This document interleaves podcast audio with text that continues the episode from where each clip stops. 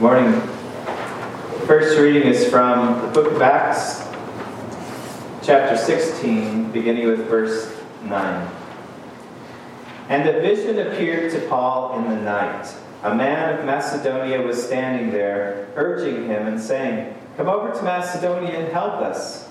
And when Paul had seen the vision, immediately we sought to go into Macedonia, concluding that God had called us to preach the gospel to them.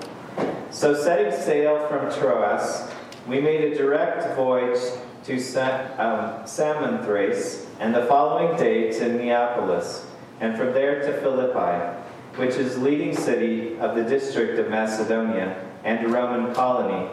We remained in this city some days, and on the Sabbath day we went outside the gate to the riverside, where we supposed there was a place of prayer and we sat down and spoke to the women who had come together. One who heard us was a woman named Lydia from the city of Thyatira, a seller of purple goods, who was a worshiper of God. The Lord opened her heart to pay attention to what was said by Paul. And after she was baptized, and her household as well, she urged us, saying, If you have judged me to be faithful to the Lord, Come to my house and stay. And she prevailed upon us. This is the word of the Lord. Thanks be to God. The epistle reading for this morning is from the book of Revelation, chapter 21, verses 9 through 14 and 21 through 27. Then came one of the seven angels who had the seven bowls full of the seven last plagues and spoke to me, saying, Come, I will show you the bride, the wife of the Lamb.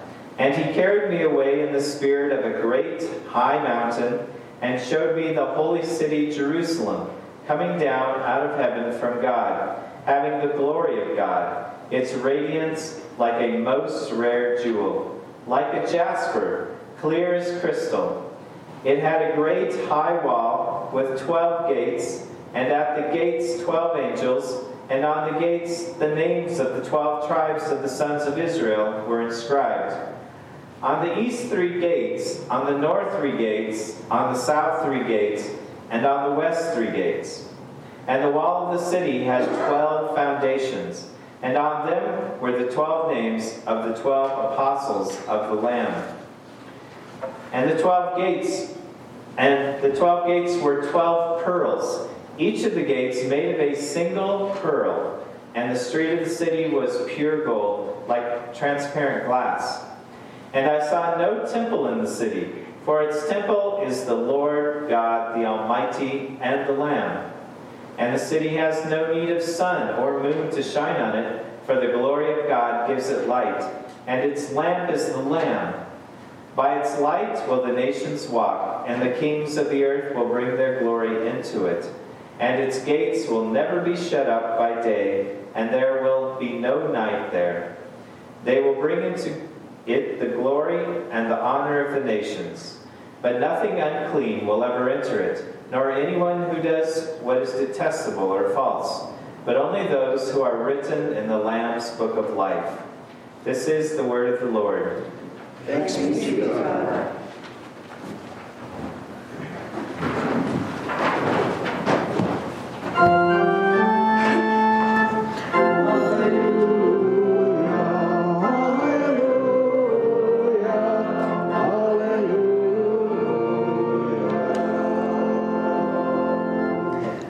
Holy Gospel according to St. John, the 16th chapter.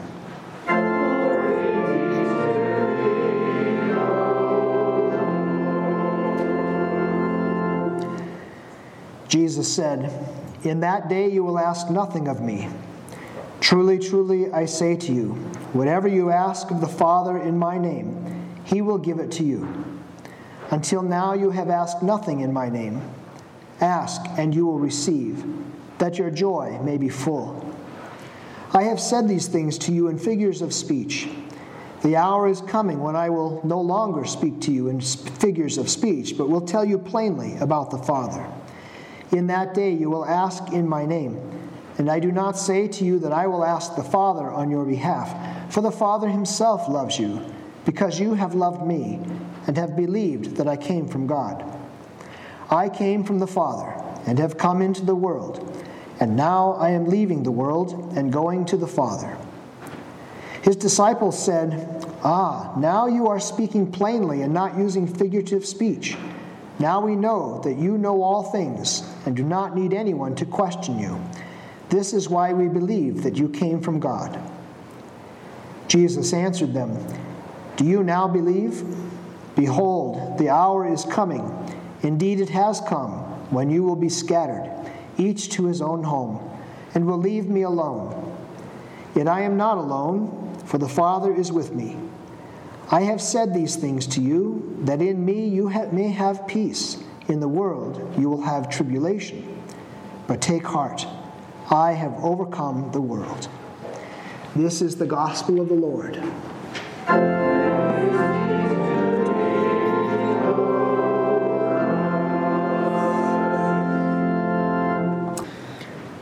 Grace, mercy, and peace be to you from God our Father and from our risen Lord and Savior, Jesus Christ. Amen.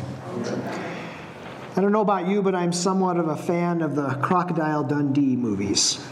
Paul Hogan uh, plays well uh, Mick Dundee, a man raised in the Australian outback, uh, raised by Aborigines and very familiar with the wild, very at home in the wild.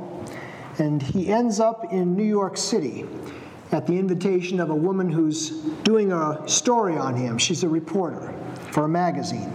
And if you've seen the movies, then you know what I mean when I say that it's kind of fun to listen to his Aussie accent and to hear the phrases that he uses, um, the phrases that he doesn't understand, uh, as he tries to navigate big city culture. One of my favorite scenes is when a, a thug tries to mug Dundee and this reporter woman, and the thief whips out this little five inch switchblade and says, Give me your wallet. And he looks at the knife, and she says to him, You better give it to him. And he looks at her and says, Why? She says, He's got a knife. He says, Nah, and from his back, he pulls out this great big 16 inch gator gutter kind of knife. He says, That's a knife. And the guy, of course, runs away. But if you've ever heard the phrase no worries, you can thank Crocodile Dundee for making it popular here in the United States. And that, I think, is one of my favorite phrases, and maybe you've heard me say that sometime. And it means simply what it says no worries. There's nothing to worry about. If Jesus had been an Aussie, he might have used that phrase in our reading today with the disciples. John tells us that Jesus said, I have said these things to you, that in me you may have peace. In the world you will have tribulation, but take heart, I have overcome the world. No worries. He says to the disciples that they will all scatter, each to their own homes. And we, being able to look back, know what he meant. They were all going to abandon him in the Garden of Gethsemane there as the mob came with their torches and their clubs and their swords to arrest Jesus, to put him on trial, to bring a false accusation, false conviction and put him to death. And where were those brave disciples? Where was quick to promise Peter, who said that he would never desert him, who said he would even die with him if that's what was necessary? Of course, Peter is in hiding. He ran away to his home. But to Peter and the rest, in our text today, Jesus says, No worries. He wants them to have peace. And our world is not a peaceful place. There's been war and killing and strife in our world since Cain killed Abel. Our own history is full of struggle and a search for peace. And I think back to that famous picture of Neville Chamberlain stepping off the plane holding that flimsy piece of paper and uh, claiming that he had got peace in our time, peace between the United Kingdom and Germany. And later that year, there was World War. During the Vietnam War, President Kennedy said that he was after not peace in our time, hearkening back to Neville Chamberlain, but peace in all time. But peace between people is elusive and fleeting. More recently, as Russia amassed its troops on the border of Ukraine, the Russian President Vladimir Putin said he didn't want war, he wanted peace. And he gave a speech to his Russian people, to the nation. And he declared that Russia was being forced to act by the increasing NATO threat on the border with Ukraine. And later that same day, his troops invaded a sovereign nation, Ukraine. And the peace that Putin said he was pursuing was shattered. And of course, we want peace between nations. We, we decry the brutality of war. We want political peace in our nation. We want peace on our city streets. We want peace between ourselves, between the, the people that we have in our various circles. But peace between people or nations, peace that, that brings relief to our life, maybe temporary happiness to our life, that sort of peace is not the peace that Jesus is talking about.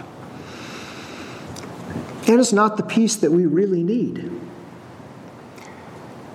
Jesus wants us to have peace, but what sort of peace? And how are we going to get it? How is He going to give it to us? It made me think about how sometimes parents are afraid for their children. They're afraid that their children will be afraid. They're afraid that their children will get sick, that their children will get hurt, or they're afraid of any number of other possible hardships that their children might encounter. And while all parents want good things for their children, want peace for their children, some parents go a little too far.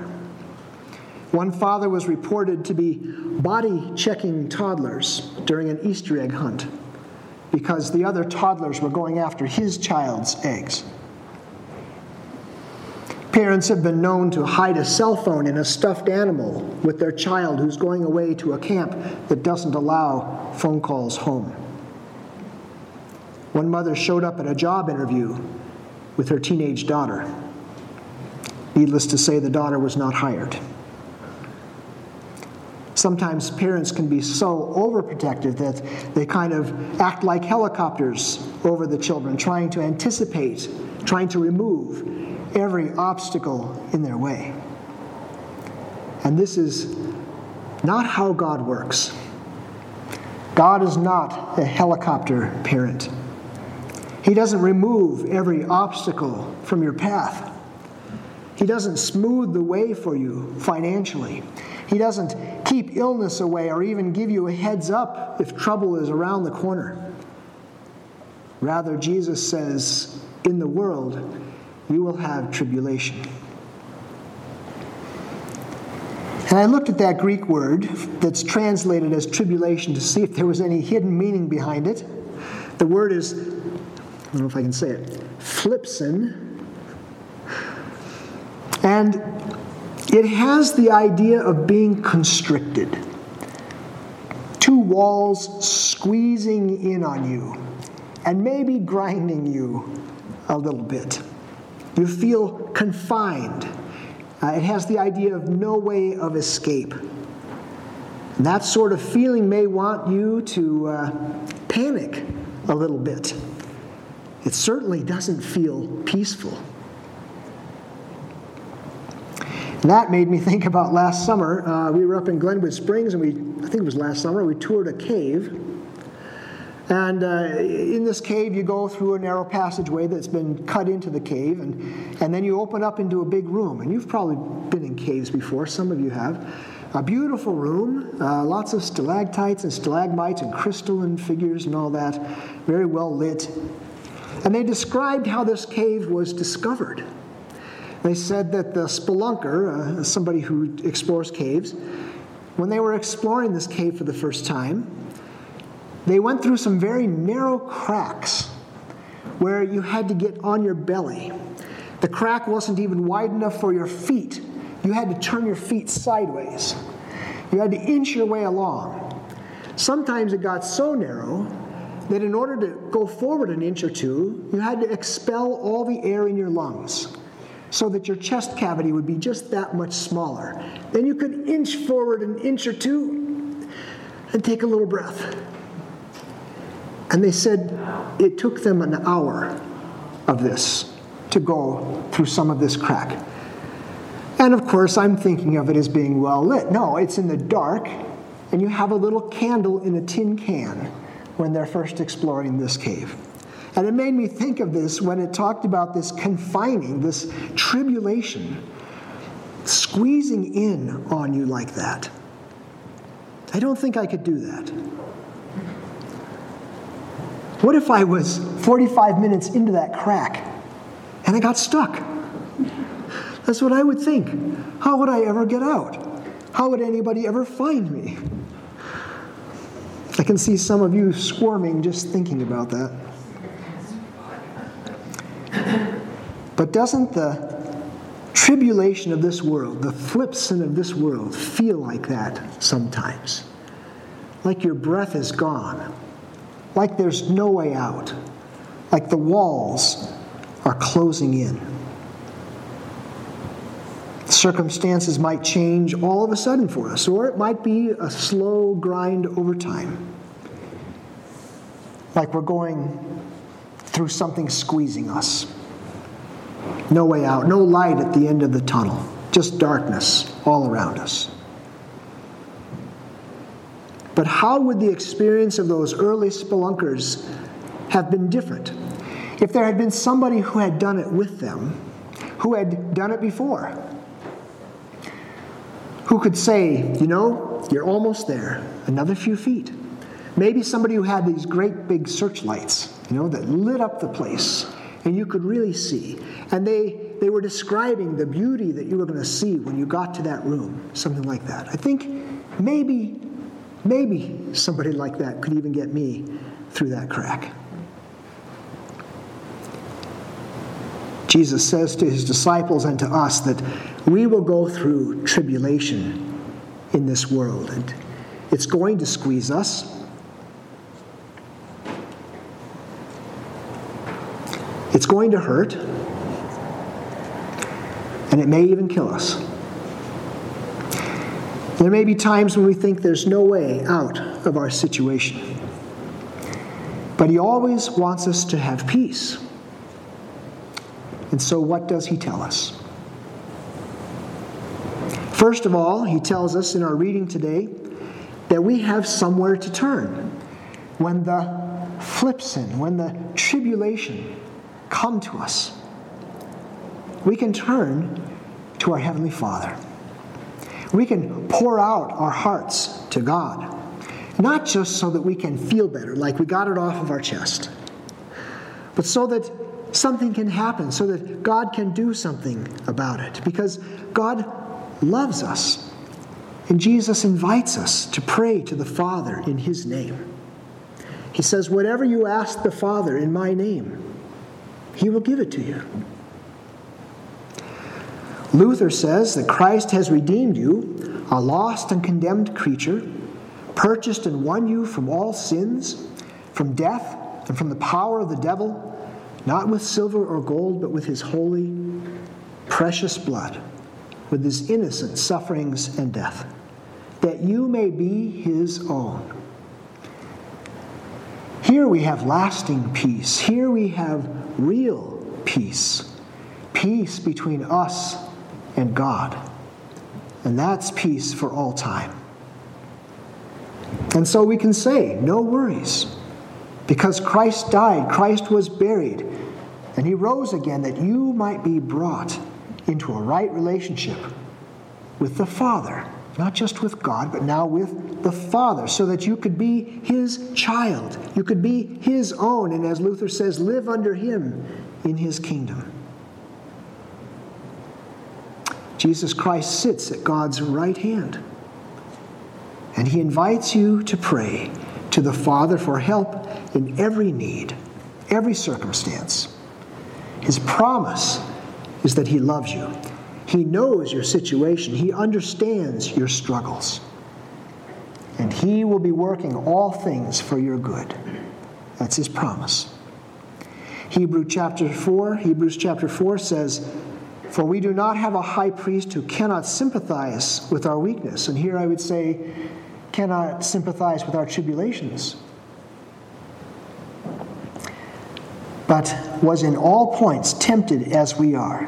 And we certainly know that he went through tribulations too, yet without sin. Let us therefore come boldly to the throne of grace, that we may obtain mercy and find grace to help in time of need. We can approach the very throne of God with confidence because God is our Heavenly Father. Isaiah 41:13 says, "For I, the Lord your God, hold your right hand. It is I who say to you, fear not, I am the one who helps you." God our Father, the creator of the world, the one who sent his son to redeem you, holds your right hand and says, "Fear not." And of course, the end of Romans chapter 8 is so wonderful. What then shall we say to these things? If God is for us, who can be against us? He who did not spare his own son, but gave him up for us all, how will he not also with him graciously give us all things?